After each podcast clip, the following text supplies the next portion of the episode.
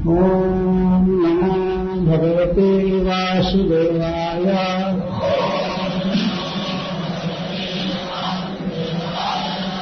ॐ नमो भगवते वासुदेवाय।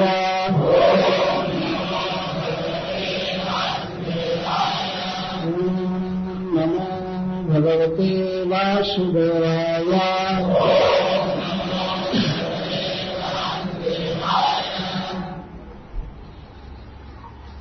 प्रारंभ करेंगे स्कंद छह, अध्याय दस से।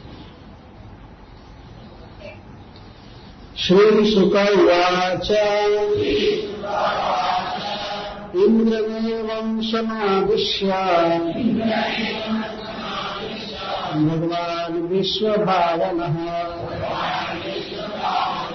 पश्यताम् अनिमेषाणाम्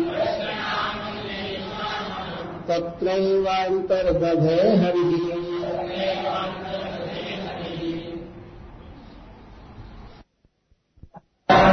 शिल सुखदेव जी कहते हैं इंद्राम इंद्र से एवं इस प्रकार, पूर्वोक्त प्रकार से।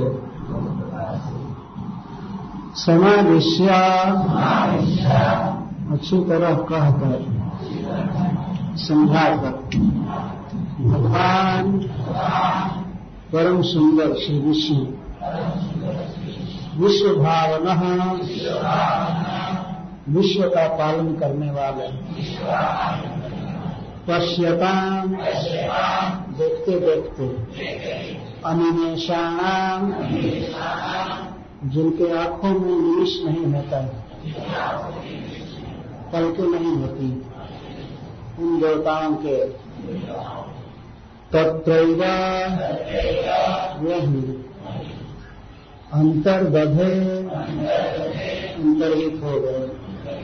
हरि ही परम आकर्षक भक्तों का दुख दूर करने वाले।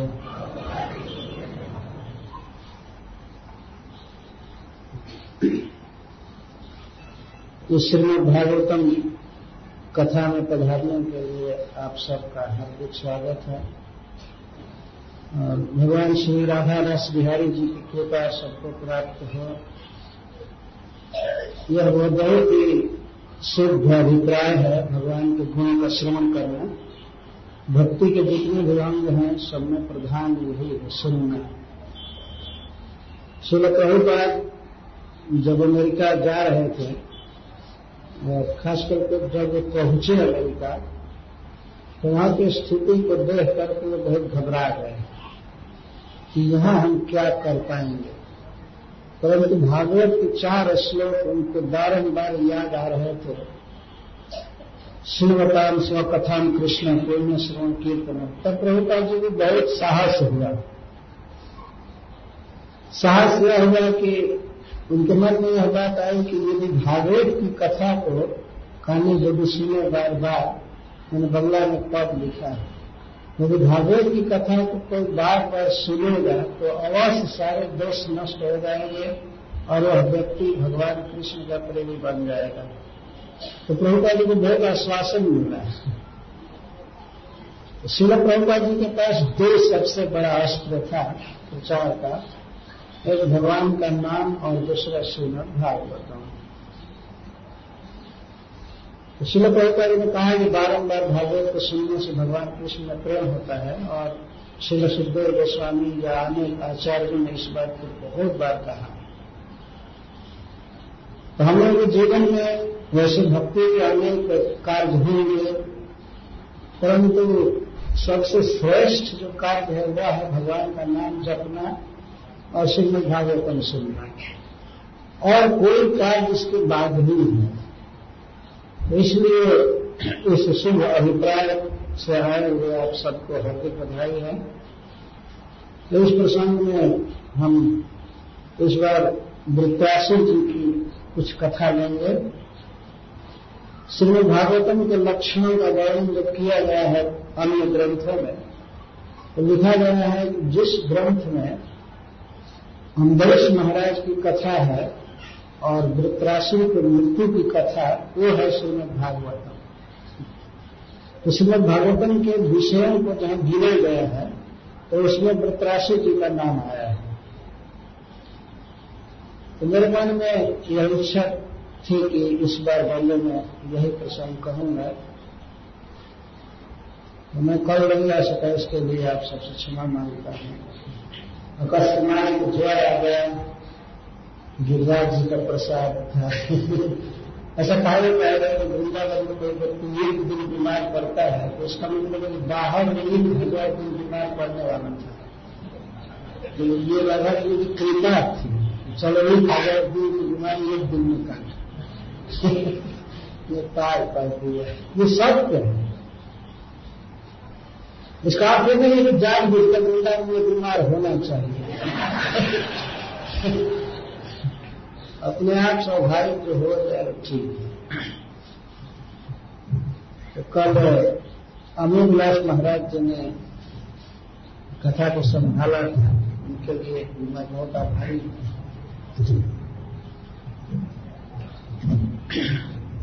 कथा इसके पहले थोड़ी कहना चाहता हूँ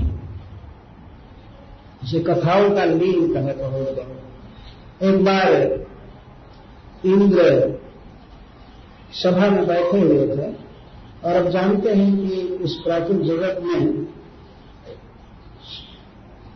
एक्सिक्यूटिव कमेटी जिसको कहते हैं कार्यकारिणी समिति, ब्रह्मांड की, उसमें इंद्र सबसे बड़े हैं। यदि ब्रह्मा जी सबसे बड़े हैं, लेकिन ब्रह्मा जी ज़्यादा भजन में रहते हैं। कभी कभी डायरेक्शन देते हैं सृष्टि के विषय में। चलाने की इच्छा। परंतु वास्तविक है इंद्र है। एक बार भगवान इंद्र सभा में बैठे थे तो उनके सामने सात देव विश्व गंधर्व, किन्नर, नाग और सारे देव और उनके भाई भी, जो बड़े बड़े आदित्य कहा जाता आदित्य के पुत्र ये सब बैठे थे। अप्सराएँ नृत्य कर रही थी और लोग गुणगान कर रहे थे गंधर्वादी सारे देवता उपस्थित। उसी समय उनके गुरु महाराज सभा में गए, बृहस्पति जी। तो सब लोग खड़े हो गए। गुरु जी को देखते और भगवान इंद्र भी प्रतिदिन खड़ा होते थे। लेकिन उस दिन उनके मन में क्या आ गया? उन्होंने सोचा कि गुरु और ब्राह्मण तो आते ही जाते रहेंगे, मैं क्या खड़ा हूँ? वे गुरु महाराज हैं, उनके आने पर खड़ा होना चाहिए। नहीं खड़ा होने पर आयु कम हो जाती है शास्त्र कहता है। किसी बड़े व्यक्ति के आने पर प्राण जो है ऊपर चढ़ते हैं, ऐसा कहा गया। तो बैठा है आदमी तो उसका प्राण ऊपर चढ़ता है तो प्राण को पकड़ने के लिए खड़ा होना पड़ता है। जीने के लिए ज़्यादा तो नहीं तो आयु कम हो जाती है। तो सब लोग खड़े हो गए। इंद्र का इतना बड़ा वैभव था। वास्तव में धन का ऐसा नशा होता है कि व्यक्ति नियम की अवहेलना कर देता है। इस पृथ्वी पर मनुष्य को देखते हैं, कोई धन नहीं है, फिर भी कितना टेढ़ा हो जाता है। इंद्र तो इंद्र है। उनके पास तो वास्तव में वैभव है। तो अंधा हो गया, विवेक नष्ट हो गया। गुरु जी के लिए खड़े नहीं हुए। तो गुरु जी बृहस्पति जी समझ गए। बहुत बड़े विद्वान समझ गए कि इंद्र में क्या विकार आ गया धन का। तो वे भी आकर के आसन पर बैठे नहीं चुपचाप सभा से निकाल कर चले गए जब ही सभा से बाहर गए तो ही भगवान इंद्र के मन में यह विवेक है हाय हाय, ये मैंने क्या किया? मैंने अपने गुरु का इतना बड़ा अपमान किया। तो तुरंत उठे। सभा में अपने को कोसने लगे धिकार है इस वैभव को, इस राज्य को, इंद्र पद को, कि मैं इस तरह से ज्ञानहीन हो गया। और तुरंत गए गुरु जी को मनाने तब तक तो वे अंतरहित हो गए। कहीं नहीं मिले। और यह संवाद असुरों पर चला। ये खबर मिली कि गुरु बृहस्पति जी ने छोड़ दिया है देवताओं को। तो उसी समय में लोग आक्रमण किए। देवताओं को तो बुद्धि देने वाला था नहीं। बृहस्पति की रक्षा करते थे। वास्तव में गुरु ही रक्षा करता है। तो बुद्धि देकर के रक्षा करते थे, रक्षा करने वाले रहा नहीं तो बैठ के लोग चढ़ाई किए। चढ़ाई की बुरी तरह से देवताओं की हार हुई। बहुत बड़ी हार हुई, मारे पीटे गए दैत्यों द्वारा राज्य तो छीना ही गया, स्वर्ग छीना गया। हाथ पैर भी टूटे अंग भंग हुए तो लोग गए ब्रह्मा जी के पास सुमेरु पर्वत के ऊपर। ब्रह्मा जी से अपनी दुर्दशा सुनाए कि हमारी ये दुर्दशा हुई। और उन्होंने पता लगाया या ध्यान द्वारा देखा कि उन्होंने गुरु का अपमान किया है। तो ये सब तुम लोगों को नहीं करना चाहिए। अब हम क्या करें? गुरु तो चाहिए। तो इस समय एक काम करो। तुम लोग विश्व रूप को गुरु बनाओ। विश्व रूप एक देवता थे, परंतु उनकी माँ जो थी, वो दैत्य कुल की थी, जिसका नाम रचना। और त्वष्टा के पुत्र थे। त्वष्टा खास इंद्र के भाई हैं। द्वादश आदित्यों में एक वो भी है। माता आदित्य के बारह पुत्रों में सबसे छोटे भगवान वामन देव हैं और सबसे बड़े इंद्र हैं। तो उसमें त्वष्टा है तो ब्रह्मा जी ने कहा कि वह बिल्कुल योग्य व्यक्ति है ईश्वर उसको गुरु बनाओ और उसकी अध्यक्षता में तुम लोग दैत्यों को निश्चित परास्त कर दोगे। परंतु विश्वरूप का कुछ स्वभाव है, दैत्यों के प्रति ममता है तो उसके क्रिया को क्षमा करना, अगर कुछ गलती करे तो क्षमा करना। इस तरह ब्रह्मा जी समझा बुझा करके भेजे तो सारे देवता पहुँचे विश्वरूप के पास। और विश्वरूप जी से प्रार्थना की है कि आप हमारा गुरु बनिए, हमारे पुरोहित का काम कीजिए। ब्रह्मा जी की ब्रह्मा जी के सुझाव से आपके पास निवेदन कर रहे हैं। विश्वरूप जी एक ब्रह्मचारी व्यक्ति थे। कहा कि नहीं, मैं यह गुरु का काम नहीं करूँगा। लेकिन बाद में देवताओं के आग्रह को सुन करके कहे, ठीक है। जब आप लोग कह रहे हैं तो मैं आपके लिए प्राण भी दे सकता हूँ। ठीक। तो वे गुरु बने और उन्होंने भगवान इंद्र को नारायण कवच का उपदेश किया। यह नारायण कवच इसी स्कंद के आठवें अध्याय में दिया गया है। उस नारायण कवच की बहुत आवृत्ति करने के कारण इंद्र में बहुत शक्ति आ गई और विश्व का आशीर्वाद था। वे आक्रमण किए।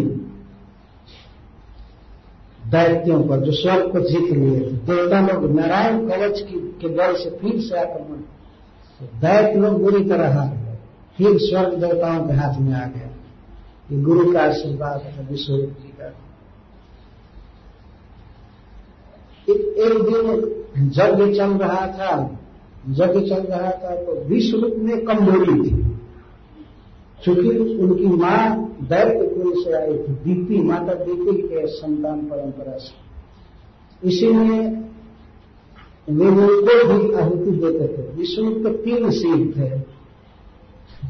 तो एक सिंह से इंद्राय एवं स्वाहा, इंद्राय, स्वाहा, मैं इंद्र के लिए दे रहा हूँ, इंद्र के लिए दे रहा हूँ।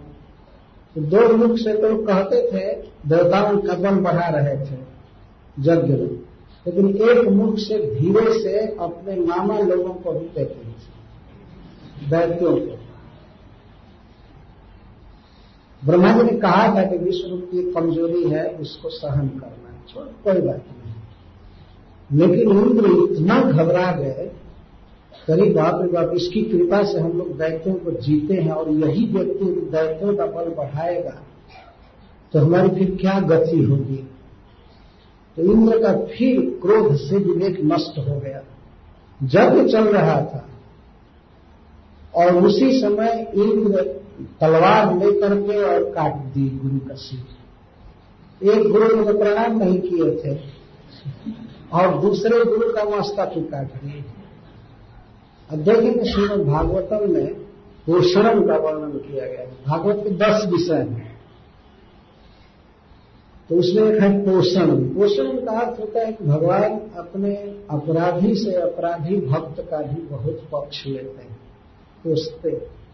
इसमें अजामिल, इंद्र और चित्रकेत महाराज, जो वृत्रासुर है, इस तरह से भगवान पोषण किए इंद्र बहुत बड़े अपराधी दो दो गुरुओं, एक गुरु का तो अपमान किए बड़े का अपमान ही उनकी मृत्यु माना जाता है। तो बृहस्पति जी को भी उन्होंने मार ही दिया था एक प्रकार से। और विश्वरूप जी का तो बध ही कर दिया। इतना क्रोध आ गया श्रीमद बंधाचार्य नहीं। भीम राघव आचार्य लिखते पर काटना ही था तो एक फालतू जो सिर था, जिसे दैत्यों को आहुति देते थे, उसको काट दिए होते बाकी छोड़ दिए होते, क्रोध में तीनों सिर काट दिए। एक भी सिर रहता तो जीवित तो रहते नहीं लेकिन इतना क्रोध आ गया कि तीनों काट दिए। जो ब्राह्मण थे, और ब्रह्म हत्या का दोष सुनकर लगा। इंद्र पर। भागते रहे बिना खाना पाने के, बिना खाना के, बिना पानी के भागते रहे, भागते बाद में इन्होंने अपने ब्रह्म हत्या को चार भागों में बांटा, ये सब कथाएँ बहुत बड़ी हैं। तो इसके बाद त्वष्टा बहुत दुखित हुए, जिनका पुत्र मारा गया था। इंद्र अपने भतीजे को ही गुरु बनाए थे। ध्यान देने की बात छोटे थे विश्वरूप बहुत, लेकिन छोटा होने से क्या हुआ? जिसके पास ज्ञान होता है, वही गुरु होता है। तो उनके भाई त्वष्टा बहुत रंज हुए और उन्होंने एक यज्ञ किया मारण यज्ञ इंद्र का वध करने के लिए पुत्र चाहने लगे। कुछ ब्राह्मणों को उन्होंने संतुष्ट किया, कहा कि इंद्र मेरे पुत्र का वध किया है, इसलिए इंद्र का वध करने वाला मैं पुत्र चाहता हूँ। वो जो यज्ञ कर रहे थे देवता ब्राह्मण नहीं चाहते थे कि इंद्र का वध किया जाए। कोई व्यक्ति कभी कभी गलती कर देता है, लेकिन बड़े व्यक्ति की जो गलती होती है कोई बहुत बड़े अभिप्राय से होती है। इंद्र कुछ नहीं है तो तीनों जगत का पालन करने वाले हैं, सबको पोषते हैं, वर्षा करते हैं। ऐसे महान व्यक्ति का वध कर देना ठीक नहीं तो ये ब्राह्मण लोग कपट से मंत्र का उच्चारण कर रहे मंत्र क्या पढ़ना था? इंद्र शत्रु विगर्धस्व और अग्नि में आहुति देते हे इंद्र के शत्रु, तुम बढ़ो। बढ़ो का तो जन्म लो और बढ़ो। और इंद्र का वध करो। ऐसे पढ़ते थे। लेकिन पढ़ने में ब्राह्मण ठीक से क्या पढ़ते थे? इंद्र, शत्रु, विवर्धस्व। हे इंद्र हे हमारे शत्रु, तुम बढ़ो। तो इंद्र का बल बढ़ा रहे थोड़ा सा प्रोनाउंसिएशन में भेद होने से अर्थ बदल जाता है। जैसे मैं पहले कहा था एक बार कोई व्यक्ति ऐसे बोले, रोको, मत जाने दो। तो कोई कहे, रोको मत, जाने दो। शब्द तो ये कहीं है, लेकिन उसका बिल्कुल भिन्न अर्थ हो जाए रोको, मत जाने रोको मत जाने। दो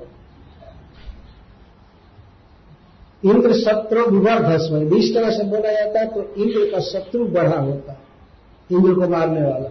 लेकिन ब्राह्मण बड़े दयालु थे, भगवान इंद्र के प्रति। बोल रहे थे इंद्र शत्रु विवर्धस्व हे इंद्र, हे शत्रु, तुम बढ़ तो उस आहुति से एक बहुत विशाल दैत्य जन्म लिया इस विश्व सृष्टि में सबसे बड़ा शरीर वाला तो पूरे आकाश को अपने साइड से घेरता था, इसलिए उसका नाम वृत्र पड़ा। जो वृत्त करता आवृत करता था, बहुत आकाश खंड को। तो उसको देखते ही सारे देवता एक साथ साजिश किए कि जिसके पास जो जो हथियार है सब एक साथ ले करके और मारो इसको। नहीं तो ये तो पूरे विश्व को खा जाएगा। लेकिन जब देवता लोग लड़ने के लिए चले धृतरासुर से जितना अस्त्र शस्त्र था, सब फेंका गया, वो पकड़ पकड़ कर खा गया सब। तो तलवार या बाण, धनुष, गदा परी जो भी देवताओं के पास था, उसको खा गया। पकड़ पकड़ कैसे वो लोग मारते थे, हाथ से पकड़ पकड़ कर खा गए और इसके बाद उनको खाने के लिए दौड़ा। वे सब भागे भगवान की शरण। में पर्वत की गुफा में भाग करके और वहाँ त्राही त्राही प्रार्थना करने लगे भगवान से। और वे ब्रह्मा जी की शरण में नहीं गए। अब सीधे भगवान को याद करने लगे। बहुत बड़ा, बड़ी प्रार्थना है। देवता लोग कहते हैं कि, हे नाथ, जब जब हम पर विपत्ति पड़ी, तब तक आपने हमको संभाला। ब्रह्मा जी को प्रलय के जल से संभाला था, मनु महाराज को संभाला था। इस दुष्तर विपद से, हे नाथ हमारी रक्षा कीजिए, हम आपके सेवक हैं। इस विश्व को चलाने के लिए हमसे कोई गलती हो जाती है। परंतु तो जो कुछ भी हुआ, हम आपके हैं, हमारी रक्षा कीजिए रक्षा कीजिए। तो भगवान प्रकट हुए। ये भगवान की अद्भुत लीला है। भगवान प्रकट हो गए। प्रकट होने पर, पहले तो देवता लोग यह कह रहे थे कि हे प्रभु, कोई उपाय हमको बताइए कि वृतरासुर को हम कैसे मारेंगे? और जब भगवान प्रकट हुए तो कहते हैं, आप ही मार दीजिए। ऐसा कहने लगे। भगवान हंस रहे थे। हँसते उन्होंने कहा कि देखो, जो मेरे शुद्ध भक्त होते हैं, मुझसे कोई कामना नहीं करते हैं। और जैसे कोई रोग से व्याकुल व्यक्ति कुपथ से भोजन मांगे तो सदवैद्य उसको कभी नहीं देता है। तो भगवान एक प्रकार से कह रहे थे कि आप लोग जो मांग रहे हैं, गलत मांग रहे हैं। इस तरह से गुरु का अपमान करके, गुरु को कत्ल करके और फिर एक दूसरे ब्राह्मण की हत्या का प्रयास कर रहे हैं। ये उचित नहीं है, ऐसा भगवान कहने लगे। तत्व का उपदेश करने लगे। ये ठीक नहीं है। एक चतुर वैद्य एक मूर्ख रोगी को कुपथ्य नहीं बता सकता है जिससे उसकी रोग की वृद्धि। तो इंद्र आदि तो एकदम मुरझा गए कि भगवान ये क्या कहने लगे। तो बाद में भगवान ने कहा, ठीक है, ठीक, कोई बात हे इंद्र, आप में से कुछ प्रधान लोग जाइए दध्यंत मुनि के पास। दध्यम कहते हैं उसको, दधीची दधीची लिखा आप लोग दधीची मुनि के पास जाइए और उनसे उनकी अस्थि मांगिए, हड्डी मांगिए, देह मांगिए उनका। भगवान इंद्र ने पूछा कि उनके देह में क्या विशेषता है?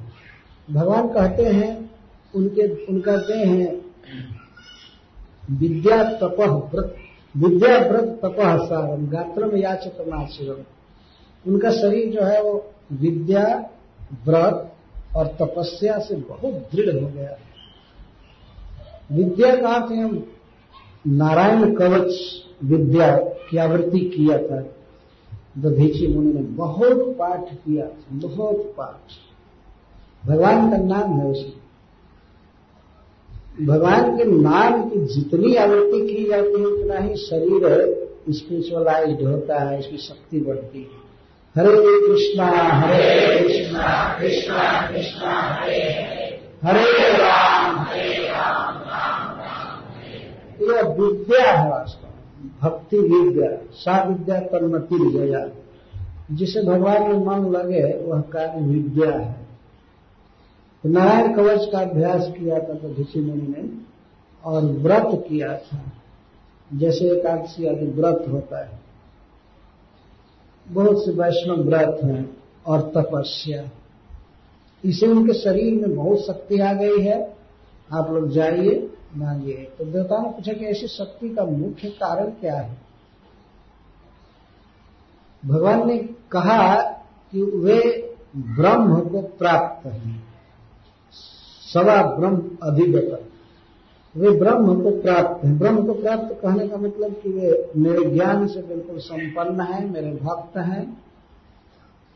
और उन्होंने अश्विनी कुमारों को एक विद्या दिया, ब्रह्म विद्या दिया, जिस विद्या को अश्वशिरा विद्या कहते हैं। भगवान कथा कह रहे हैं। दधीची मुनि का गुण गा रहे हैं। और वो घटना इस तरह की है कि दधीची मुनि नारायण कवच प्राप्त किए। या, किससे? अथर्वा मुनि से प्राप्त किए। और दधीची मुनि से त्वष्टा प्राप्त किए थे इस विद्या को, नारायण कवच को। और त्वष्टा अपने पुत्र को दिए थे विश्वरूप को। और विश्व रूप ने यह नारायण कवच दिया था इंद्र को। आज भगवान ऐसे इनको फेर में डाल रहे हैं, जाइए और दधीची से उनका शरीर मांगिए जिस गुरु ने इनको उपदेश दिया था नारायण कवच का, जिससे जीते थे पहले स्वर्ग को और फिर उसी के पास भेजना है। दधीची ने त्वष्टा को दिया था, त्वष्टा ने विश्वरूप को दिया था विश्वरूप ने इंद्र को दिया था। अच्छा। ब्रह्म विद्या को, भक्ति को, अश्व शिरा विद्या कहते हैं क्योंकि एक बार अश्व के मस्तक से इसका उपदेश किया गया था। दधीची मुनि ने एक बार अश्व का अर्थ घोड़ा घोड़ा के मस्तक से इस विद्या का उपदेश किया। भगवान कथा कह रहे हैं, कथा इस प्रकार से है। एक बार दोनों अश्विनी कुमार, जो देवताओं के वैद्य हैं वे आए दधीची मुनि के पास। यह सुन करके ये बहुत बड़े ब्रह्मवेता हैं, भक्त हैं ब्रह्म विद्या जानते हैं। तो उनसे वे इनिशिएशन के लिए आए, दीक्षा के लिए। इनिशिएशन का मतलब नहीं केवल आग जला करके और बस हो गया इनिशिएशन पूरा सत्र चलता है। जैसे भागवत अभी चलता है। ज्ञान दान देना ये इनिशिएशन है वस्तु में। तो इसके लिए लोग आए। देवताओं में, ये अश्विनी कुमारों के साथ इंद्र का बहुत झगड़ा चलता है। एक दो ऐसा कांड हो गया था च्यवन ऋषि को लेकर के। च्यवन ऋषि को च्यवन ऋषि के कारण झगड़ा हुआ था। तो जब अश्विनी कुमार आए दधीजी मुनि के पास, उन्होंने निवेदन किया कि हे ब्राह्मण, हे गुरु महाराज, हम, हमें ब्रह्म विद्या का उपदेश कीजिए, हम आपके शिष्य हैं। तो दधीजी मुनि उस समय कुछ नियम में थे। उन्होंने कहा कि इस समय मैं किसी कार्य में हूँ आप लोग कुछ देर के बाद मेरे पास आइए। तो मैं उपदेश करूँगा।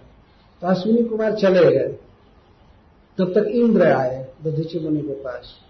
उन्होंने पूछा, दोनों अश्विनी कुमार आए थे आपके पास? हाँ आए थे। क्या? किस लिए आए थे? उन्होंने कहा कि वो लोग ब्रह्म विद्या सीखना चाहते हैं, भक्ति करना चाहते हैं, इसके लिए आए थे। ब्रह्म विद्या का उपदेश चाहते तो उन्होंने कहा इंद्र ने कहा कि देखो, तलवार दिखा कर कर। यदि तुमने उनको ब्रह्म विद्या का उपदेश किया तो मैं तुम्हारा मस्तक काट देगा। और दधीची मुनि उधर वादा कर चुके थे तो मैं उपदेश करूँगा। इंद्र ने बहुत चेतावनी दिया। कहा जानते हो, वैद्य हैं, डॉक्टर सब नीचे होते हैं। उनको क्यों शिष्य बना रहे हो? ऐसे जनरली मानव समाज में भी डॉक्टरों को बड़ा हीन माना जाता है। तो देवताओं के यहाँ भी यही हिसाब चलता है। इंद्र ने कहा कि वो शिष्य बनाने लायक नहीं है, अगर आपने उपदेश किया तो आपका मस्तक काट डालेगा। यह कह करके इंद्र चले गए। तो फिर अश्विनी कुमार आए दोनों। कहे कि अब आप हमें उपदेश दीजिए। तो दधीची मुनि ने कहा कि आप लोगों के जाने के बाद इंद्र आए थे और उन्होंने ये धमकी दिया है तो मेरा गला काट डालेंगे, अगर मैं आपको उपदेश करूँगा। तो अश्विनी कुमारों ने कहा कि अच्छा ठीक है तो आप ऐसा हम करते हैं। हम आपका ओरिजिनल मस्तक काट करके रख लेते हैं। और आपको घोड़े का मस्तक जोड़ देंगे आप घोड़े के मस्तक से हमको ब्रह्म विद्या का उपदेश कीजिए, अश्व के सिर से, अश्व सिर। आप आपको विश्वास है ना? हम लोग ऐसे सर्जन हैं कि काट कर मस्तक जोड़ सकते हैं। ने कहा हाँ हाँ ठीक ठीक। तो तैयार थे कहा ठीक है काट लीजिए। तो दोनों भाई के मस्तक को काट कर फ्रिज में रख दिए। अच्छा, जहाँ रखना हुआ काट कर रख दिए और एक घोड़े का मस्तक ये काट करके और इनको जोड़ दिए। जी गए और उपदेश हुआ भक्ति हुई दीक्षा जो कुछ भी था हो इंद्र को पता लगा कि ये मुनि माना नहीं। वो आए और क्रोध में बस सीधा मस्तक काट दिए। मस्तक वही घोड़े का मस्तक काटे। चले गए तो फिर अश्विनी कुमार आए। इनका ओरिजिनल मस्तक जोड़ दिया और घोड़े का मस्तक घोड़े को जोड़। तो उसी समय से भक्ति को या ब्रह्म विद्या को अश्व शिरा विद्या कहते हैं। श्री भगवान यह कथा कह रहे हैं इंद्र से। और इंद्र को कहाँ भेज रहे हैं? इंद्र ने जिसका मस्तक काटा था। जाइए दधीची मुनि की हड्डी मांगिए। समय पर बहुत झुकना चाहिए। अब भगवान कह रहे हैं, कौन मुँह लेकर के इंद्र जाएँगे दधीची मुनि के पास? एक बार उनका मस्तक काटे थे। और विश्व का मस्तक काटे। लेकिन गरज ऐसी होती है, समय का फेर होता है, मनुष्य को झुकना पड़ता है। और झुक जाना चाहिए, लज्जा नहीं करनी चाहिए। यदि नहीं दधीची मुनि के पास जाते तो फिर स्वर्ग का मुख नहीं देखते। तो भगवान ने कहा कि जाइए दधीची मुनि के पास, उनकी अस्थि मांगिए, हड्डी मांगिए, और उसी से विश्वकर्मा जी को कहिएगा, विश्वकर्मा जी एक अस्त्र बनाएँगे जिसका नाम होगा वज्र, उसी वज्र से वृत्रासुर का आप वध कर पाएँगे। तो जाइए। तो इंद्र को तो अब पुरानी बातें याद आने लगी। उन्होंने कहा कि हम कैसे उनके पास जाएँगे, ऐसा मत कीजिए। अब इतना मत गिराइए। हम भगवान से कहने लगे कि हम वहाँ नहीं जाएँगे। जिसका मस्तक एक बार काटे हैं, उसके पास जाकर क्या हम मांगे? और वो भी दे अस्थि वो देंगे नहीं। तो भगवान ने कहा कि नहीं, वो देंगे। आप अश्विनी कुमारों को लेकर जाइए। भगवान यही बात करते आप अश्विनी कुमारों को लेकर जाइए और उन दोनों भाइयों से पहले बोलने के लिए कहिएगा कि हम लोग बहुत विपत्ति में हैं, सारे देवता ऐसे ऐसे तो शिष्य के स्नेह के कारण वे अपना देह दे देंगे। ऐसी विषम स्थिति है। शिष्य के स्नेह बस दधीची मुनि अपना शरीर दे देंगे। भगवान ने कहा कि अरे बहुत महान है। देह को आत्मा नहीं मानते, देह से बहुत ऊपर है। उनके लिए देह छोड़ना है, कपड़े छोड़ने के समान। आप जाइए तो और भगवान ने यहाँ तक कहा था कि आप ये कहिएगा कि विष्णु ने भेजा इतना कहने की आवश्यकता नहीं पड़ेगी, भगवान ने कहा। वो बहुत महान है, दें वो आपके द्वारा किए गए दुर्व्यवहार का स्मरण कभी नहीं करते। हैं तो मेरा स्मरण करते रहते हैं। जाए तो यहाँ से कथा चालू हो रही है। इंद्रमेवं समादिश्य भगवान विश्व भावन पश्यताम अनिवेशाणाम तत्रैवांतर्दधे हरि। इंद्र को इस तरह समझा बुझाकर विश्व भावना हरि भगवान तत्र एवं तत्र एवं करते वही देवता लोग देख रहे थे। इसलिए सुखदेव गोस्वामी देवताओं का ध्यान कर रहे हैं। देवताओं की पलक नहीं गिर रही थी, भगवान को एक टक देख रहे थे और उनके देखते देखते भगवान अंतरित हो अरे मनुष्य क्या भगवान को देख पाएगा? देवताओं में भी शक्ति नहीं है भगवान को देखने की भगवान कृपा करके जब अपने को दिखाना चाहते हैं, तब देख सकते हैं। और नहीं तो अंतरहित होना चाहते हैं तो वहीं अंतरहित हो गए। इसीलिए देवताओं के लिए श्री सुखदेव गोस्वामी अनिमिषा नाम शब्द का प्रयोग और निमिषा एक टक लोग देख रहे देवताओं की दृष्टि बहुत सुंदर है उनकी आँखें। परंतु भगवान इतने सुंदर हैं कि सभी देवता एक टक भगवान को देख रहे थे और उनको देखते देखते अंतर समझाया बुझाया भगवान ने इंद्र को, फिर पूछा, सब बात समझ गए ना? कैसे जाना है, कैसे बोलना है, क्या करना है? समझ गए। तब इंद्र ने कहा कि हाँ तो वे अभी भगवान को प्रणाम भी नहीं करने पाए, तब तक भगवान अंतरित हो विश्व भावना भगवान विश्व का पालन करते भावन का अर्थ पालन करते एक प्रश्न उठ सकता है कि इंद्र का इस तरह से क्यों पक्ष लिया भगवान ने? वृत्रासुर के इनके बहुत बड़े भक्त हैं। उनके वध की योजना भगवान क्यों स्वीकार किए? उसी का उत्तर श्री सुखदेव गोस्वामी देते हैं विश्व भावना भगवान विश्व का पालन चाहता है। ऐसा नहीं चाहते हैं कि एक भक्त ऐसा हो जो सारे संसार को नष्ट कर दे। तो वृत्रासुर कुछ भी भक्त था, लेकिन बहुत दुराचारी, उपद्रवी था। बहुत तहस नहस कर रहा था। ऐसे भक्त का भगवान वध चाहते हैं। देखिए, यहाँ पर एक योजना और उसका वध इसलिए भगवान चाहते हैं कि वृत्रासुर स्वयं ही चाहते थे कि उनका वध हो जाए। वे जाए भगवान के पास। जैसे आगे भी प्रसंग में आएगा। तो इंद्र को समझा बुझाकर भगवान अंतरहित हो गए। तथा तथा भी याचितो देवई मुनि राथर्वणो महान ऋषि राथर्वणो महान, मोदमान उवाचेदम प्रहसन योभार तो श्री सुखदेव गोस्वामी कहते हैं, महाराज परीक्षित तथा भी याचितो जैसा भगवान ने शिक्षा दिया था इंद्र को, ठीक उसी तरह से जथावत भगवान की बातों को रखा इंद्रादि देवताओं ने। अथर्वा के पुत्र दधीची मुनि के पास। इनके लिए श्री सुखदेव गोस्वामी महान शब्द हमारे परीक्षित की सभा में, ऋषियों की सभा में एक व्यक्ति के लिए महान शब्द दे रहे हैं। तो इस पर प्रश्न उठेगा किस माने में महान? गुणों में महान? भक्ति में महान? दधीशी मुनि महान थे, जिनका जस भगवान गा रहे थे। तो क्यों नहीं महान होंगे? महान थे। महान का यह अर्थ है कि वो साधारण संसारिक जीव नहीं थे कि देह, गेह में उनकी ममता हो। वे सबके हित के लिए अपने शरीर को दे सकते थे, भगवान ने उनका मन बचा पचा था। तो देवताओं ने जाकर के उनसे प्रार्थना किया, पहले प्रणाम किया और इसके बाद प्रार्थना किया। जाता है। पहले तो इन लोगों ने अपनी विपत्ति गाया। हम पर यह विपत है, यह है, यह ऐसा है, दुखी है, ये है, वो है। और हम आपका देह चाहते हैं, आपकी अस्थि चाहते हैं। और यह योजना भगवान ने किया है। भगवान विष्णु ने कहा कि उनकी हड्डी से वज्र बनेगा, उसी से वृत्रासुर मरेगा।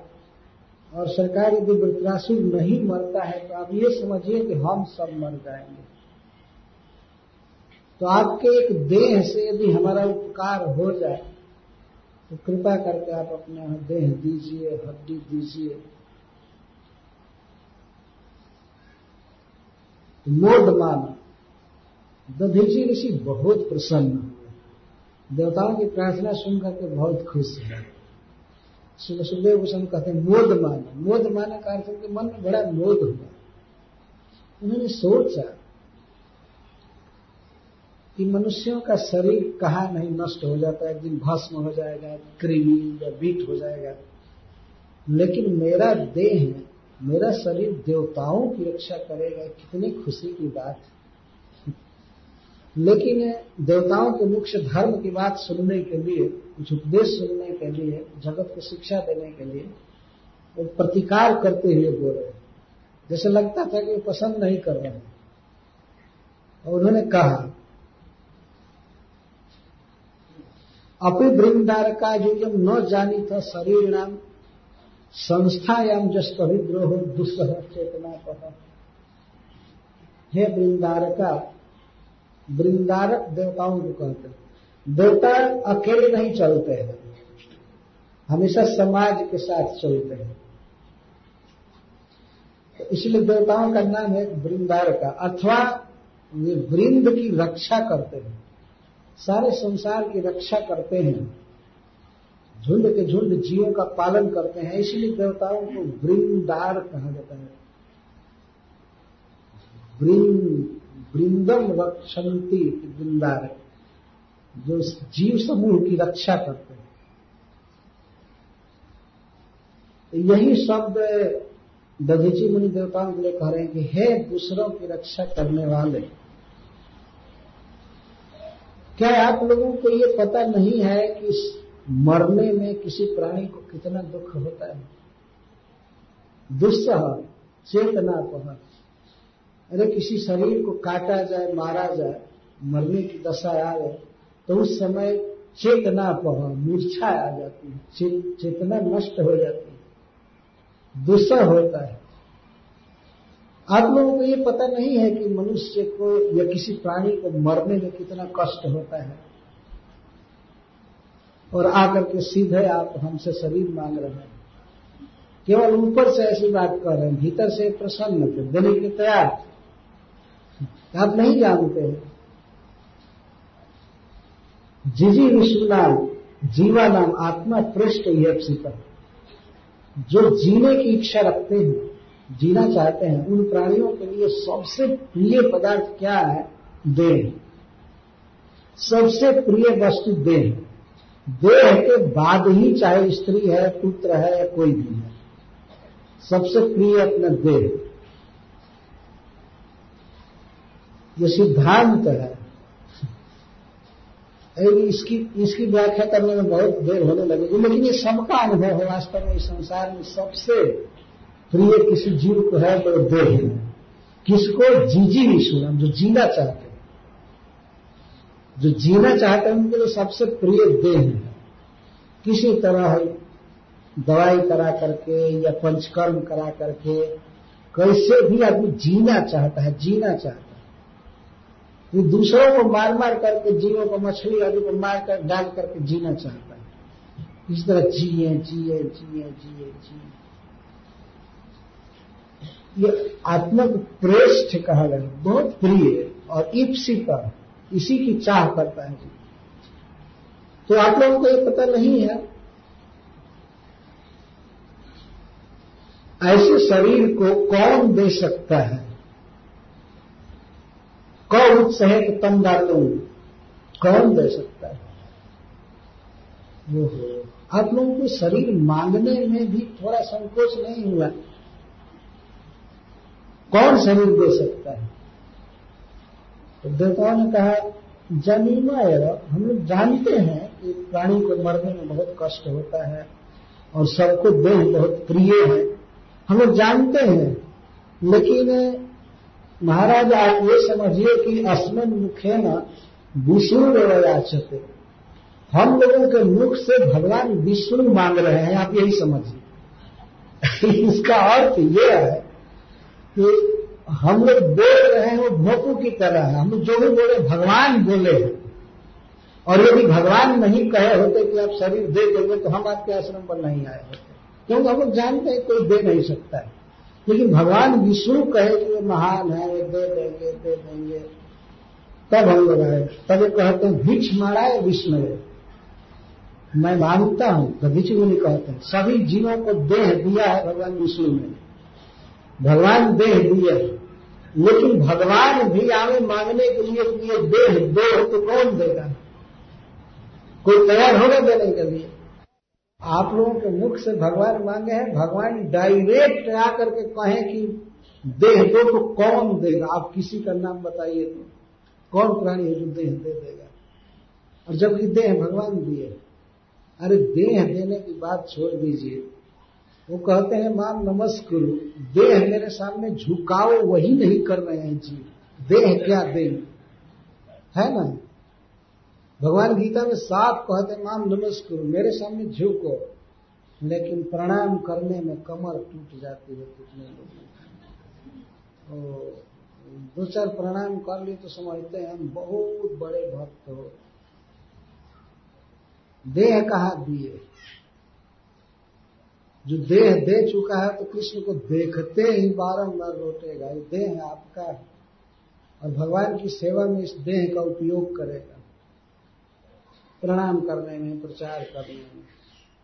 तो जब इस देह का उपयोग भगवान की सेवा में जीव नहीं कर सकता है, इस देह को भगवान मांगेंगे डायरेक्ट तो कौन देगा?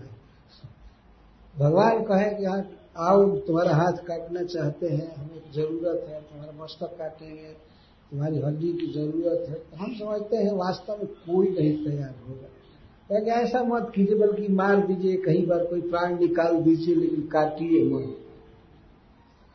तो भगवान से कह देगा, जी नहीं ऐसा मत कीजिए। ठीक है, आपका शरीर दिया हुआ है। तो भगवान शरीर दिए हैं, भोजन भी दे रहे हैं, सब कुछ दे रहे हैं, लेकिन उनके मांगने पर भी कौन देगा? ये दधीची ऋषि कह रहे भिक्ष मांगा विष्णु यदि विष्णु भी भिक्षा मांगने आवे, याचना करने आवे कि हमको दे, दो, दे दे, दो दे। कोई नहीं देगा। हम नहीं जानते थे कि हमारे आश्रम पर ये दस बीस बाघ आ गए जो हमारे शरीर को खाना चाहते हैं।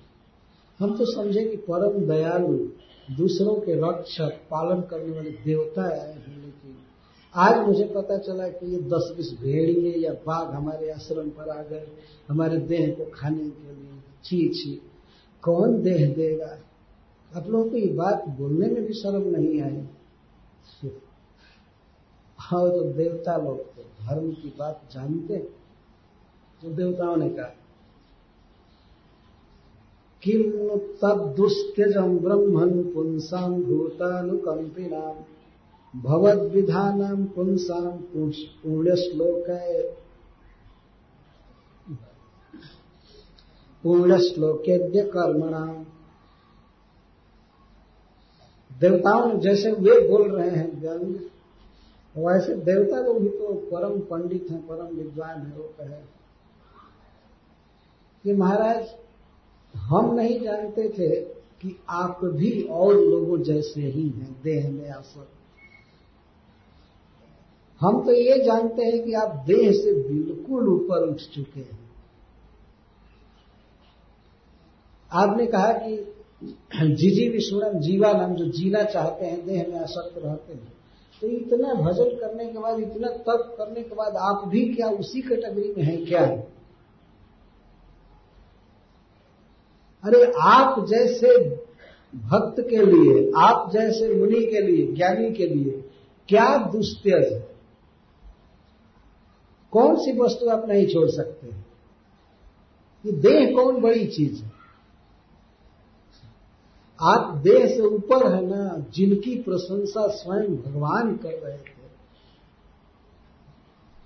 और उसके दरवाजे पर हम लोग आए तो ये दशा है। कहीं जा करके हम लोग कहेंगे भगवान से कि अरे वो तो शरीर नहीं दिए, तब आपका क्या जस रहेगा? आपके लिए क्या दुस्त्यज है? पूर्ण श्लोके कर्मणा। जिनके पावन चरित्र हैं, जो लोग महान हैं, वे लोग भी आप जैसे पुरुष की प्रशंसा करते रहते हैं। केवल भगवान ही आपकी प्रशंसा किए हैं, ऐसी बात नहीं है। हम लोग बहुत वर्षों से सुनते हैं कि दधीची मुनि भगवान के परम भक्त हैं, देह से बिल्कुल परे हैं, भगवान में रचे पचे रहते हैं, देह में उनकी बिल्कुल ममता नहीं तो आप जैसे महान पुरुष के लिए क्या दुष्त्य है? भूतानुकंपिना उस पर भी जो जीवों के प्रति स्नेह से भरे हुए हैं, दया से भरे हुए हैं, वे क्या नहीं त्याग सकते? क्या कहा था कि धन या शरीर या परिवार, वे क्या नहीं छोड़ सकते हैं? भगवत विधान। तो यहाँ पर एक कटगरी बात रहे कि हम लोग कुछ सोच करके आपके पास आए हैं ना और आप जनरल दुनिया की बात करने लगे कि कोई नहीं देगा नहीं। आप भी वही हैं। अरे आप कुछ और है ना। वास्तव में बहुत अच्छी बात देवता लोग कह रहे हैं। किसी व्यक्ति को अपना पोजीशन देखना चाहिए कि मैं कौन हूँ। ऐसा नहीं कहे, नहीं, दुनिया में ऐसे लोग हैं, ऐसे करते हैं। तो तुम भी वैसे ही करोगे। सोचने की बात है ना। कोई व्यक्ति भगवान को समर्पण किया है और वास्तव में उसके देह की ज़रूरत पड़ जाए कि यहाँ पर एक कार्य करना है, आपके देह से इतना उपकार होगा, देवताओं का पोषण होगा समाज का पोषण होगा तो देह दे देना चाहिए उसमें। जैसे एक शिष्य ने उपमन्यु ने दिया था अपना देह गुरु को, वो गया था मेड़ बांधने, धान का खेत था, पानी बह रहा था, मिट्टी डाल रहा था, बह रहा था मिट्टी नहीं वहाँ थी तो वो अपने देह को लगा दिया। और गुरु जी देखने गए, शाम हो गई सब शिष्य आए वो नहीं आए तो देखते हैं कि वो मेड़ के जगह पर अपने देह को डाला है, पानी रोकने के लिए। तो उसको पढ़ने की ज़रूरत नहीं पड़ी। गुरु जी ने आशीर्वाद दिया, उसी समय सारी विद्या आ गई उसको तो उसे देह दिया तो सबकी अलग अलग चेतना है, अपनी चेतना के अनुसार व्यवहार किया जाता है। सबकी एक समान चेतना नहीं होती। दधीची मुनि जैसे महान पुरुष वास्तव में क्या नहीं त्याग सकते? उनके लिए क्या देह है? क्या दुस्त्यज और जिसकी प्रशंसा बड़े बड़े पुण्यात्मा करते हैं, महान जो लोग हैं। ओहो, देवता लोग कहते हैं नन्नु स्वार्थ परो लोग या नूनम स्वार्थ परो लोग न वेदा पर संकटम। हम समझ गए देवता लोग कहते हम समझ गए कि वास्तव में जितने लोग इस जगत में हैं, सब अपने स्वार्थ के वश में अरे भैया, कोई भक्त हो, चाहे साधु हो, ऋषि हो, सब स्वार्थी देवता लोग कहने लगे वहाँ पर। सुना करके उनको मनु स्वार्थ परो लोग सब स्वार्थ के फेर में स्वार्थ अपने मतलब के लिए जी रहे अब देखो, ये ऋषि हैं। जी, लाखों वर्ष जी चुके इस शरीर में, फिर भी इसी में जीना चाहते वास्तव में ऐसे नहीं था दधीसी मुनि लेकिन देवताओं के मुख से सुनना चाहते देखो देखो, इनकी स्थिति। न्यूनम स्वार्थ परो लोग। केवल स्वार्थ पर। अभी लगता है कि वो भी और खाना चाहते हैं, पीना चाहते हैं, पहनना चाहते हैं, जीना चाहते हैं। अभी इनको जीने से पेट नहीं भरा है। नूनम स्वार्थ पर लोग। न वेदा पर संकट। अपने जीने के फेर में, अपने सुखी होने के फेर में किसी को दूसरे के संकट का पता नहीं है। ये भजन कर रहे हैं, भक्ति कर रहे हैं, लेकिन इनको हम लोगों की विपत्ति का कोई पता नहीं दूसरा संकट में है, उसका उबार करना चाहिए। वास्तव में देवताओं की बात बहुत ही सुंदर है। किसी व्यक्ति को अपने में ही इतना रचे पचे नहीं रहना चाहिए कि पता न लगे कि दूसरा कौन खाया, नहीं खाया। दूसरों का ध्यान रखना चाहिए। कौन दुखी है, रोगी है, भूखा है, उसको जरा ध्यान रखना चाहिए। और जहाँ तक हो सके, अपने भोजन और नॉर्मल आवश्यकता से पैसा बचा करके देते ही रहना चाहिए। यही वास्तव में लाभ है। वही वास्तविक बैंक है। जो कई गुना जीव को मिलता है। ये बैंक तो कभी कभी फेल भी हो जाते हैं। पता लगता है कि अब नहीं है आपका पैसा और हम मूल भी नहीं दे पाएँगे, सॉरी। तो इस तरह से वास्तव में संसार स्वार्थ में है दूसरे के दुख को नहीं जानता है। न वेदा पर संकट और अपने को भी कह रहे हम लोग भी वही है वास्तव में। हम दूसरे के संकट को नहीं जानते। आपके देह त्यागने के संकट को हम जानते कि मरने में कितना दुख होता है तो हम लोग आकर मांगते नहीं आपसे। क्या कहें, हमारी बुद्धि ऐसी है। हम आते नहीं मांगने के लिए यदि हमको भी इतना ज्ञान होता, हम भी स्वार्थी हैं, क्या करें? हम जीना चाहते हैं, हम स्वर्ग में रहना चाहते हैं। आप आपको मरने में दुख हो रहा है, देह देने में दुख हो रहा है, ये हमको पता होता है तो हम मांगते नहीं। और और आपको यदि पता होता हम लोगों के दुख का तो दान देने में समर्थ होकर के, ईश्वर होकर के आप ना ही नहीं करते। तो दोनों चौपट है। जैसे हम लोग हैं, वैसे आप भी कोई भी विशेषता अपने नहीं ये कह रहे हैं। तो जैसे हम लोग हैं, वैसे आप भी अथवा शिल विश्वनाथ चक्रवर्ती ठाकुर इसका अर्थ किए न्यूनम स्वार्थ परो लोग को न वेद पर संकटम यदि वेदन अयाच होता है, नीति न ईश्वर। तो करते हैं, ऐसे। देवता लोग कहते हैं, नहीं, पहले दधीची मुनि कहते हैं, आप लोगों को किसी के मरने के दुख का पता नहीं है। यदि पता होता तो आप लोग मांगते नहीं। ऐसा मुँह खोल करके मांगते नहीं देह दे दो, हड्डी दे दो, मर जाओ। ऐसा नहीं कहते। यदि हमारे दुख का पता आपको होता तो देवता लोग कहते हाँ सरकार, और हमारे दुख का यदि पता आपको होता तो आप नाम नहीं कहते कभी। आप भी वैसे ही हैं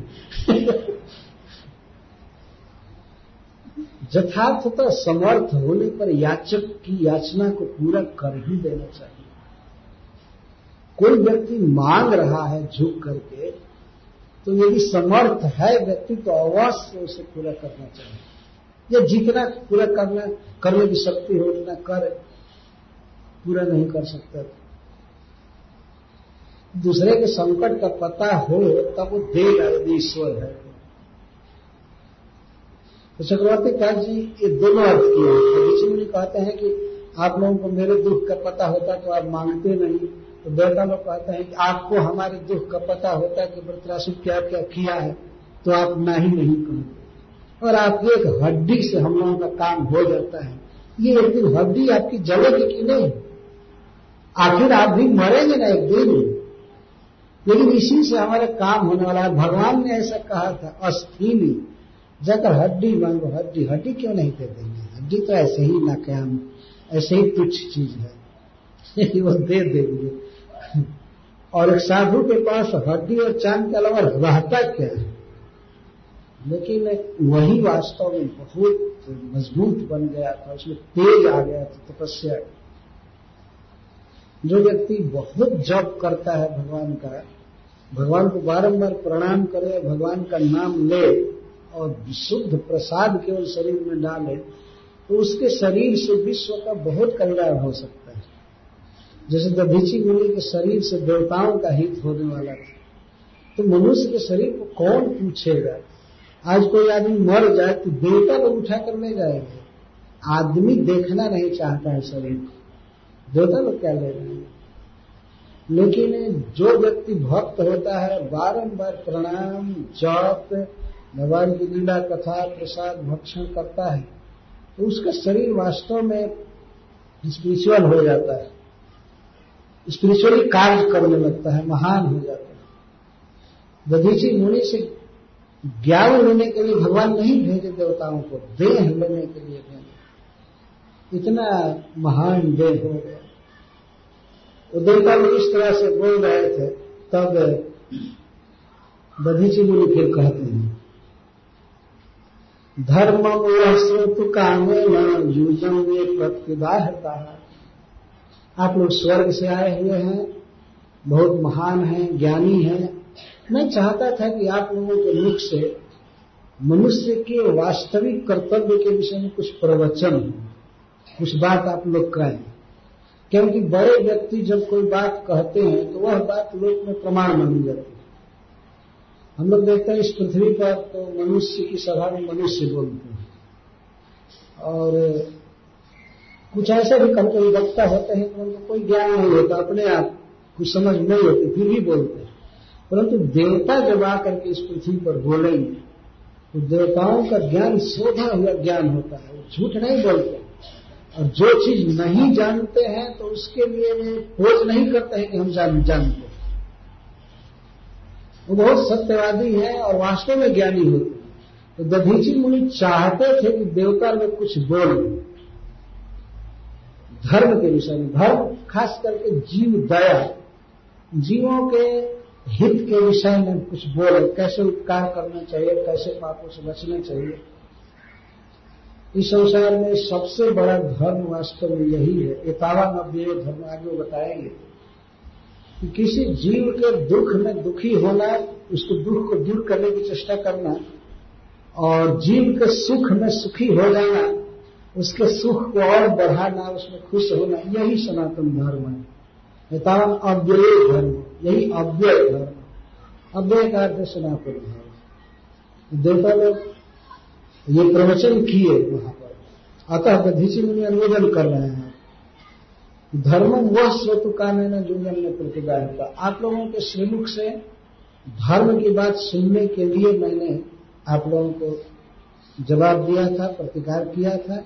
लेकिन मैं तो ऐसा वह प्रेमात्मान तेजंतम सम तेजामी हूँ। मैं तो आप लोगों के लिए इस परम प्रिय देह को त्यागूँगा। तेजंतम संत्यजामी। ये तो हमको त्याग रहा है। तेजंतम वास्तव में आत्मा भले देह को न त्यागे, लेकिन देह एक दिन त्याग देगा आत्मा को। आप जरा विचार कीजिए, हम लोग इस देह में हैं अलग अलग आत्मा। हम लोग नहीं चाहते हैं कि देह जाए, लेकिन देह धीरे धीरे जा रहा है। इसको तेजंतम कहते शरीर में झुड़िया झुड़िया पड़ना, केस पकना, बुढ़ापा आना, ये सब क्या है? देह आत्मा को छोड़ने की तैयारी में है, और आत्मा बेचारे नहीं चाहता छोड़ना। तो शरीर कितना भी वृद्ध हो जाता है, लेकिन आत्मा इसी में रहना चाहता है। दधीची मुनि कहता है कि मैं नहीं छोड़ूँगा इस देह को तो देह तो एक दिन उसको छोड़ेगा ही, और अभी रोज रोज छोड़ रहा है। तेजंतम शब्द, बहुत सुंदर शब्द का प्रयोग किया गया। और शायद करोड़ों करोड़ों में कोई एक व्यक्ति होता होगा जो देह को छोड़ता होगा, वो भी कठिन है। बाकी देह ही छोड़ करके गिर जाता है आत्मा को। और आत्मा अब जाता है दूसरे देह में रहने तो एक दिन यह देह मुझको छोड़ दे रहा और छोड़ रहा है तो इसलिए त्यजंतम समतजा में हम जो मुझको त्याग ही रहा है, त्यागने वाला है ही तो मैं ही इसको त्यागूँगा। सम त्यजानी अहम, मैं त्यागूँगा।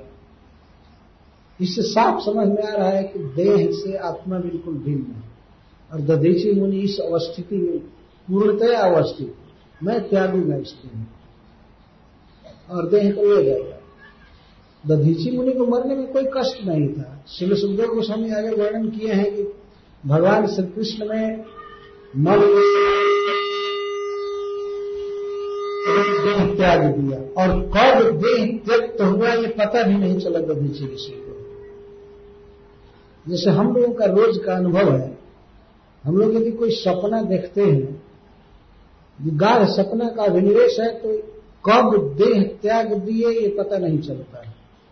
ये देह कब भूल गए? गाढ़ निद्रा में या स्वप्न में? देह विस्मृत हो जाता है ना? जगने के बाद तब स्मरण आता है। मेरा देह, चाहे मैं देह जो भी है लेकिन कुछ देर तक तो बिल्कुल भूल जाते दधीची मुनि को पता ही नहीं चला कि देह कब चला गया, ये तो भगवान की नित्य लीला में चलेगा ये आगे वर्णन आ रहा है। नित्य लीला में चले गए भगवान के, और देह ऐसे पड़ा रह गया। तो देवता लोग उनके देह को ले गए स्वर्ग। और स्वर्ग में ले जा करके विश्वकर्मा जी को बताया। विश्वकर्मा जी भी उस दल में थे। देवताओं के शिल्पी।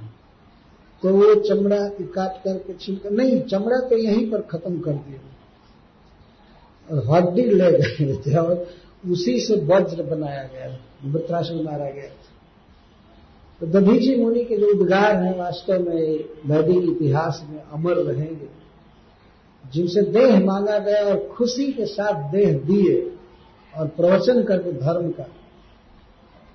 यह देह एक दिन हमें त्याग देगा, इसीलिए हम इसको त्यागेंगे यो ध्रुवेणात्मना न धर्मम न यश कुमान इहेत भूत दया सस्यस्थावरपी हे नाथा, हे संसार के रक्षक, मेरा अहो भाग्य है कि आप हमारे आश्रम पर आए हुए हैं। आप लोगों का तो दर्शन ही दुर्लभ है जीवों को, मनुष्य और आप हमारे आश्रम पर आकर के हमारे हड्डी की मांग कर रहे हैं। मेरा बहुत बड़ा भाग्य है। लेकिन हे देवताओं शोक की बात है मनुष्यों के लिए जो लोग इस अनित्य शरीर के द्वारा क्षणभंगुर देह के द्वारा न तो भक्ति करते हैं और न तो जीवों पर दया करते हैं, न धर्म का आचरण करते हैं और न यश कमाते हैं। तो ऐसे लोगों के लिए, या ऐसे लोग तो वृक्षों के द्वारा भी सोच लिए स्थावर है। स्थावर। इसे तो अच्छा है, वे लोग हैं मतलब वृक्ष आदि बहुत अच्छे हैं, जो दूसरों के काम में आते हैं।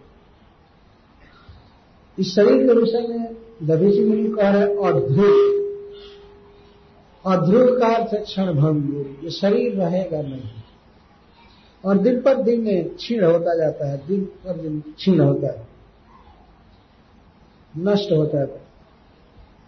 किसी को भी समय कुछ खास मिला हुआ है, नाप करके, और प्रतिदिन घड़ी की सुई चल रही है तो छप छप छप छप कट रही है आयु वास्तव और ध्रुव है। और उम्र कुछ दिन रहती भी है तो शरीर में शक्ति नहीं रहती है। शरीर की इंद्रियों में शक्ति नहीं रहती है, चली जाती है। जैसे आप देख ही रहे हैं, आँखों की शक्ति चली जाती है। चश्मा का प्रयोग करना पड़ता है। कान में सुनने की शक्ति चली जाती है तो हियरिंग मशीन लगाना पड़ता है। पैर शरीर को ठीक से नहीं उठा पाते हैं तो त्रिपाद विभूति डंडा लेना पड़ता है। बाद में दो दो डंडे पर भी नहीं चल सकते। कई कई शरीर के अंग शिथिल हो जाते हैं इस तरह से, इसको अध्रुव कर।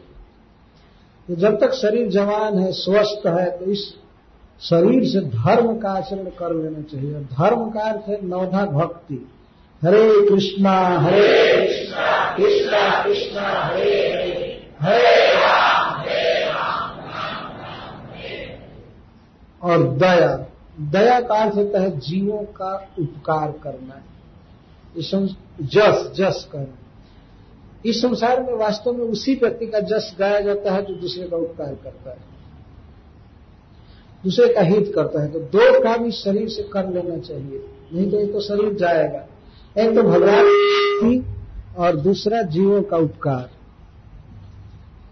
कर लेना चाहिए। तो जो लोग नहीं करते हैं, जो ससोच्य स्थावर ही रहती वो तो स्थावर तीन आदि से भी हीन है वास्तव बल्कि तीन अच्छे हैं, जो पशुओं के काम में आते हैं, वृक्ष अच्छे है स्वच्छ है धिकारने लायक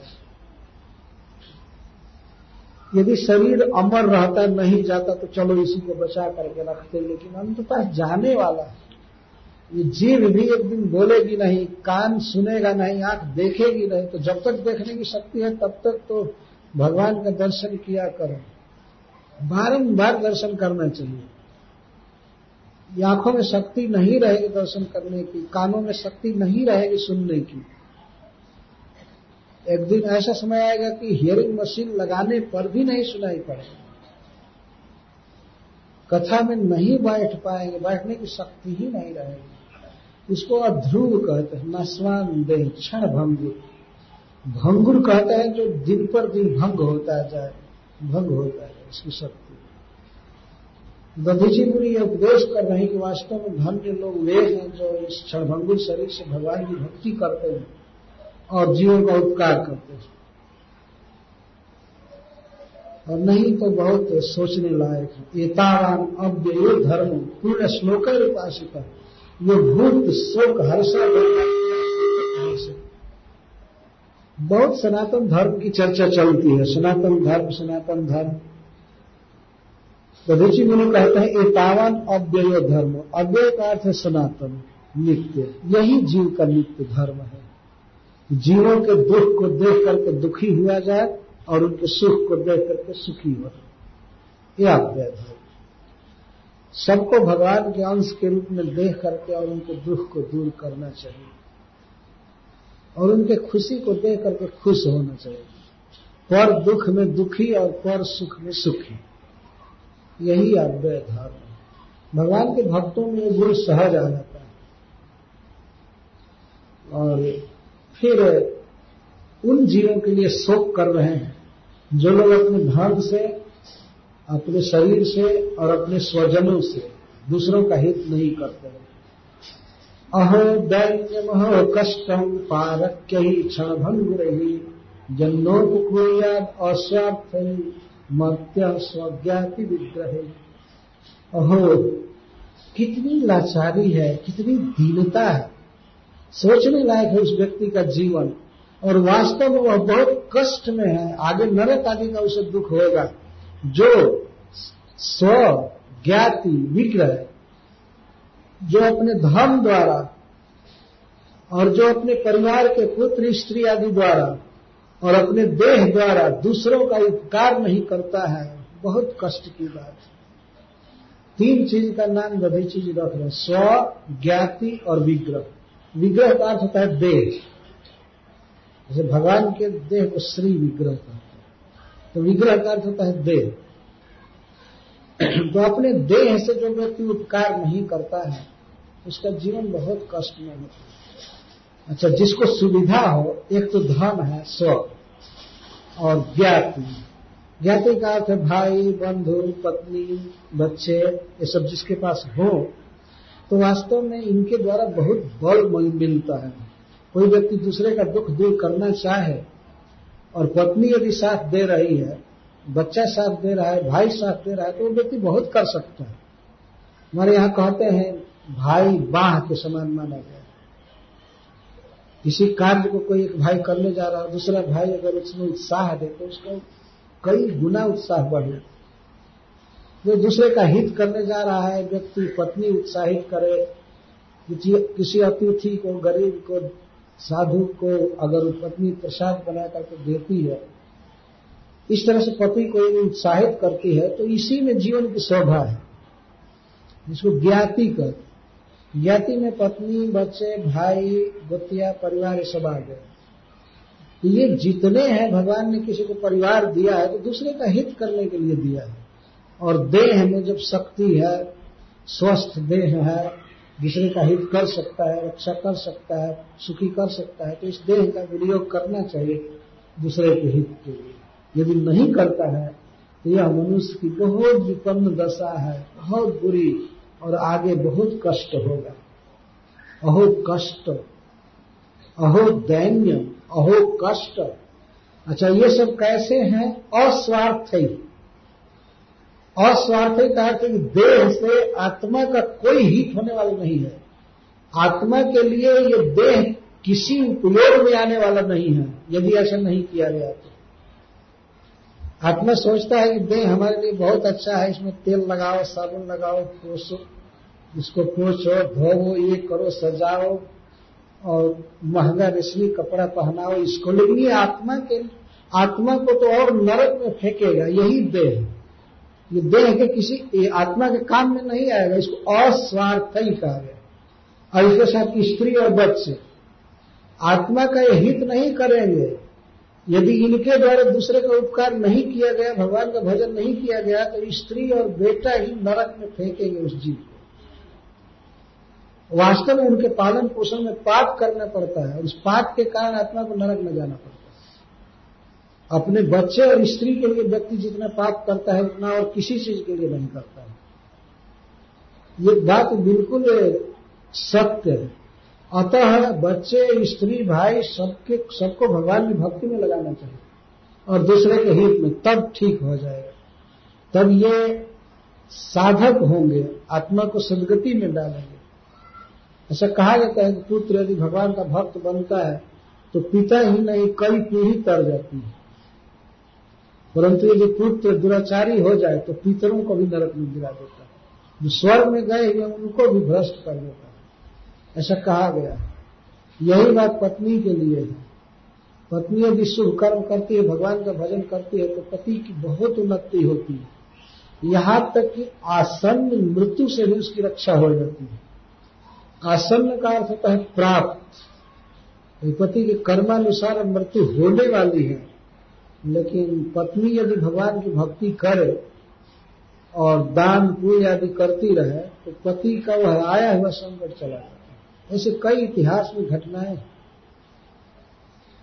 हम लोग पढ़ते हैं महाभारत में, कई ऐसी घटनाएँ तो इनके साथ आत्मा का संबंध है। पत्नी, बच्चे, भाई और जो भी स्वजन है तो इनके द्वारा दूसरों का उपकार होना चाहिए। अन्यथा अपने काम में कोई नहीं आएँगे। अस्वार्थ है। और क्षण भंग नहीं और ज्ञाति धाम या देह सब क्षण भंगुर है। क्षण भंगुर तो है ही पारक्य। इनकी विशेषता देखिए, देह की, धन की और स्त्री, पुत्र, भाई आदि के विषय का पारक्य। पारक्य का अर्थ होता है दूसरे का। ये सब दूसरे के हैं। आत्मा के नहीं है। आत्मा के नहीं है, आप जरा विचार कीजिए, बच्चा है, स्त्री है, खास करके सबसे लेकर। तो कोई व्यक्ति स्त्री को और बच्चा को क्या करेगा? ज़्यादा से ज़्यादा उनको छू सकता है। यही करेगा ना। लेकिन कुत्ता सियार उसको खाएँगे, इसलिए उनका है। इसलिए उनका है। पारक के कहा गया है देह जैसे मान लीजिए कोई चीज़ पार्सल आ रही है तो दुकानदार केवल उसको छू रहा है, या ट्रांसपोर्ट करने वाला छू रहा है, और दूसरा खरीद करके कंज्यूम कर खा रहा है। तो वही मालिक हुआ ना उसका। देह जिस दिन गिरेगा किसी का भी, उस देह को छोड़ दीजिए रोड पर तो कुत्ते आएँगे खाने के लिए गिद्ध आएँगे, रात्रि में सियार आएँगे। बम्बे से तो बहुत दूर रहते होंगे सियार, लेकिन जो भी हो लोग समझे, हम लोग ने देखा है मनुष्यों को खाते हुए सियार। आँख से देखा है सियार किस तरह खा रहे हैं शरीर इसलिए पारक के कहा गया, आत्मा इस देह को लेकर जाएगा नहीं। स्त्री को लेकर आत्मा नहीं जा सकता है, पुत्र को लेकर नहीं जा सकता, अपने शरीर लेकर नहीं जा सकता है। ये शरीर किसके काम आएगा? या धन किसके काम आएगा? दूसरे यदि इसके द्वारा भजन नहीं किए, उपकार नहीं किए तो धन आखिर चला जाएगा दूसरे के हवाई और देह भी चला जाएगा कुत्ता सियार आदि के पेट में। इसलिए इसको पारा पाराप्य कहेगा। जब दूसरे का है यह अपना इसे कोई उपयोग होने ही वाला नहीं है तो क्यों नहीं उनके द्वारा उपकार किया जाए दूसरे का? अपना तो कुछ होगा नहीं। अपने विषय में विनियोग किए तो नरक का रास्ता खुलेगा। अच्छा वही बच्चा यदि उसको भक्त बनाए, दूसरे का उपकार करने वाला बनाए तो आत्मा को तारने वाला हो जाएगा। और अपनी ही सेवा में रखे और उसको भी माया में रखे, मोह में पड़े तो नरक में जाएँगे। ये हिसाब किताब है भगवान का ही संसार में। तो दधीची मुनि कह रहे हैं कि अहो दैन्यम अहो कष्टम पारक के क्षण भंग रही। जन्मोक कुरिया अस्वार्थ मर्त्य स्वज्ञात स्वयं तो मर्त्य मरण धर्म है। और इसको जो धन मिला है, परिवार मिला है, देह मिला है, सब मरने वाले क्षण क्षणभंगुर है पारक्य है। ऐसी वस्तुओं से यदि उपकार नहीं करता है दूसरों का तो बहुत कष्ट की बात है, बहुत दुख की बात है वास्तव बहुत बहुत विशेषण लगा रहे हैं। अस्वार्थ और क्षणभंग ही पारक्य एक एक शब्दों को समझना चाहिए। श्रीमद भागवतम के सुनने से भक्ति, ज्ञान और वैराग्य तीनों बढ़ते हैं। ये कथाएँ इस तरह से दी गई है शास्त्रों में। बड़े बड़े लोगों के उद्गार, उपकार करना चाहिए, जितना भी कर सकते हैं। संस्कृत के कवि ने कहा है परोपकाराय फलंत वृक्ष परोपकार परोपकाराय वहंत नद्या, परोपकाराय दुजंती गाव परोपकारार्थमिदम शरीर। वृक्ष दूसरों के हित के लिए फलते हैं। हम लोग जो भी गीला फल, चाहे सूखा फल खाते हैं, ड्राई फ्रूट्स इसको क्या कहते हैं? ड्राई फ्रूट के विपरीत, इसके ऊपर फ्रूट। फ्रेश। तो फ्रेश फ्रूट्स और ड्राई फ्रूट्स, ये कहाँ से आते हैं? किसी आदमी के देह से तो एक भी फल नहीं है। और खाते हैं सब आदमी। ये वृक्ष फलते हैं। बेचारे एक भी वृक्ष, एक भी फल आज तक नहीं खाए। फल देते हैं दे देते हैं दूसरे लोग ले जाते हैं मनुष्य खाते हैं। या कुछ फल पक्षी भी खाते हैं पशु खाते हैं। परोपकार आए फलन की कुछ दूसरों के लिए फलते हैं सीज़न आने पर कितना फल लगा, लग, लगता है?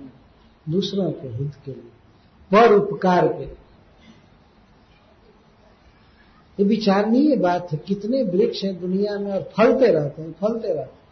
क्या कोई वृक्षों को कभी जाकर कह सकते, क्यों फल रहे जब खाते नहीं हो तो दूसरों के लिए क्या फल रहे लेकिन उनका स्वभाव है, दूसरों के लिए फलेंगे।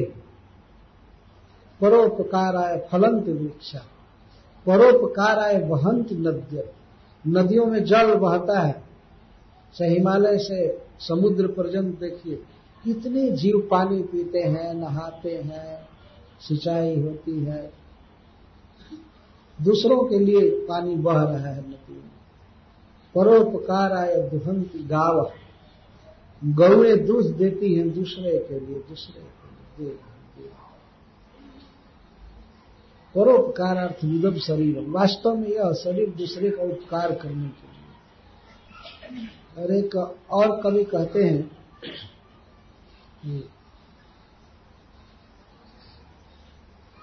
श्रोत्रम श्रोत्रम श्रुत श्रोत्रम श्रुतेन नतुकुंड लेन दाने न पाए नतुकं कड़ेन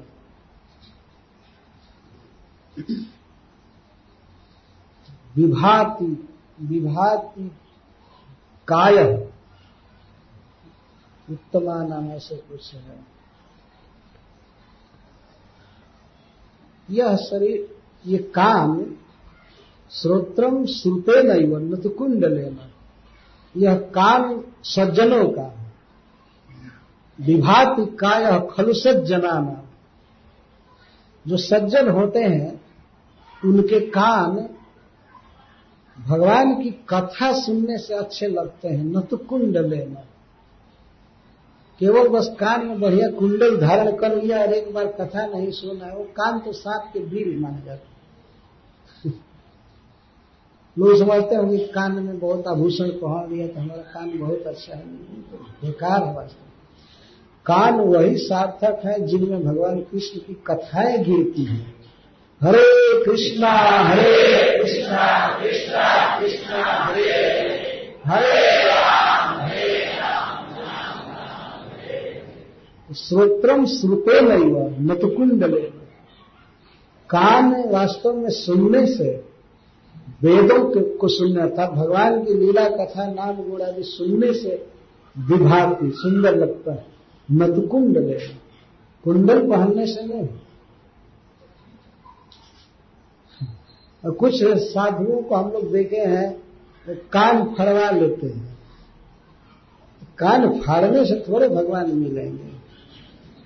कान में भगवान के नाम और कथा को डालने से मिले वास्तव और सुंदर लगता।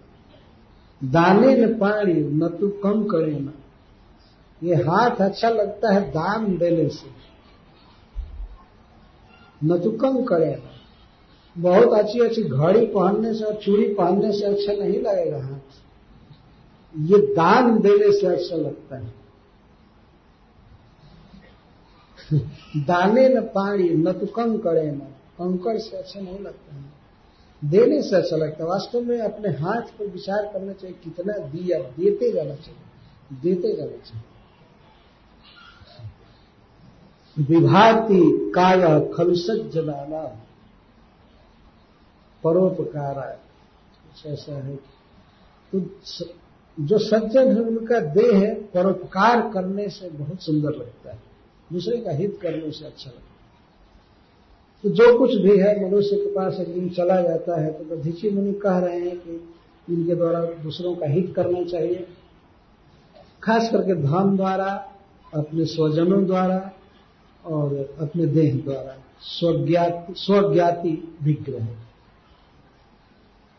तब श्रील सुखदेव गोस्वामी कथे कहते हैं एवं कृतदोषितो दध्यन आथर्मणस्तनु, परे भगवती ब्रह्म आत्मान सन्नयन इतना कह करके, इस प्रकार का निर्णय जो कर चुके थे, यह कह करके दधीची मुनि स्नान किए, स्नान करके और भगवान ने अपने मन को समाहित किए। ध्यान करने लगे। पहले से ही पारंगत थे। तो आत्मा को, अपने मन को भगवान के पास ले गए। इसका अर्थ है कि भगवान जहाँ लीला करते हैं वैकुंठ में। नित्य लीला कहते हैं उसको। तो कई प्रकार की लीला करते हैं भगवान वैकुंठ में और वृंदावन में, गोलोक में, मथुरा में, द्वारका में लीला करते हैं।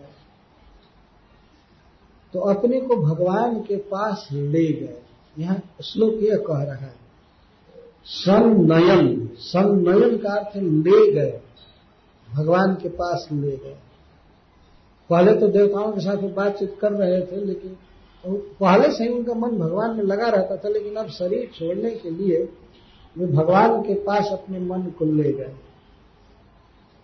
जताक्षा से मनोबुद्धि आँखें बंद कर लिए मन को समाहित किए, बुद्धि को समाहित किए, भगवान के रूप में लगाए। और स्वर्ग ध्वस्त बंधन उनकी सारी उपाधियाँ नष्ट हो गई थी। उनको तो यह स्मरण भी नहीं था कि देह क्या चीज़ है। देह को मैं मानने की बात तो बहुत दूर हो चुकी थी उनसे। इसको कहते हैं मुक्त बंधन। स्वदृक अपने स्वरूप पर उनकी दृष्टि थी, भगवान पर दृष्टि थी कि मैं भगवान का नित्य दास हूँ। मैं पार्षद बनू, बनूँगा। इसको कहते हैं स्वदृक। अपने पर दृष्टि थी। देह पर नहीं। देह पर और संसार में दृष्टि नहीं थी। और इस तरह से भगवान के पास वे चले गए। आस्थित परम जोगम न देहम विरुद्ध इस तरह परम जोग में स्थित हो गए। गतम देहम न विरुद्ध देह कब चला गया, छूट गया, इनको पता नहीं चला। देह कब चला गया ये पता नहीं चला था दधीची मुनि को। एक अजीब स्थिति है। भगवान में इतना मन लग गया और आत्मा वास्तव में चला गया भगवान की लीला में तो उसको नित्य लीला प्रविष्ट करते हैं। कभी कभी दूसरे साधु लोग नित्य लीला लीन कहा करते हैं? तो लीन का भी वही अर्थ होता है, परंतु वैष्णव जन उसको प्रविष्ट करते हैं। प्रविष्ट का अर्थ होता है कि भगवान के साथ हो जाना कुछ लोगों की मान्यता है कि हम भगवान में समा जाएँगे। ब्रह्मलीन या कुछ और शब्द का प्रयोग करते हैं। ब्रह्मलीन यह लीन वह लीन लेकिन नहीं नित्य लीला प्रविष्ट। लीला में प्रवेश करते हैं। दधीची मुनि ने लीला में प्रवेश किया। जैसे ऊपर वाला श्लोक बता रहे हैं। ब्रह्मणी आत्मान सन्नयन जह अपने को पर ब्रह्म भगवान कृष्ण के पास ले गए। और देह को त्याग दिया। भगवान के पास आत्मा चला गया। जैसा कहा भी जाता है कि एक दिन भगवान के पास जाएँगे जाएँगे, यहाँ जाएँगे, वहाँ जाएँगे। कोई स्वर्ग जाता है, कोई और ऊर्ध लोकों में जाता है या मनुष्य लोक में जन्म लेता है। लेकिन जो व्यक्ति परम वह देह त्यागने के बाद भगवान के पास जाता है। त्यक्तवा देहम पुनर्जन्म में नामे किशोर तो दधीची मुनि इस प्रकार कह करके और परम जोग में स्थित होकर भगवान की नित्य लीला में प्रवेश किया और इसके बाद उनके शरीर को देवता लोग ले जाएँगे, जिसकी कथा कल हो हरे कृष्ण।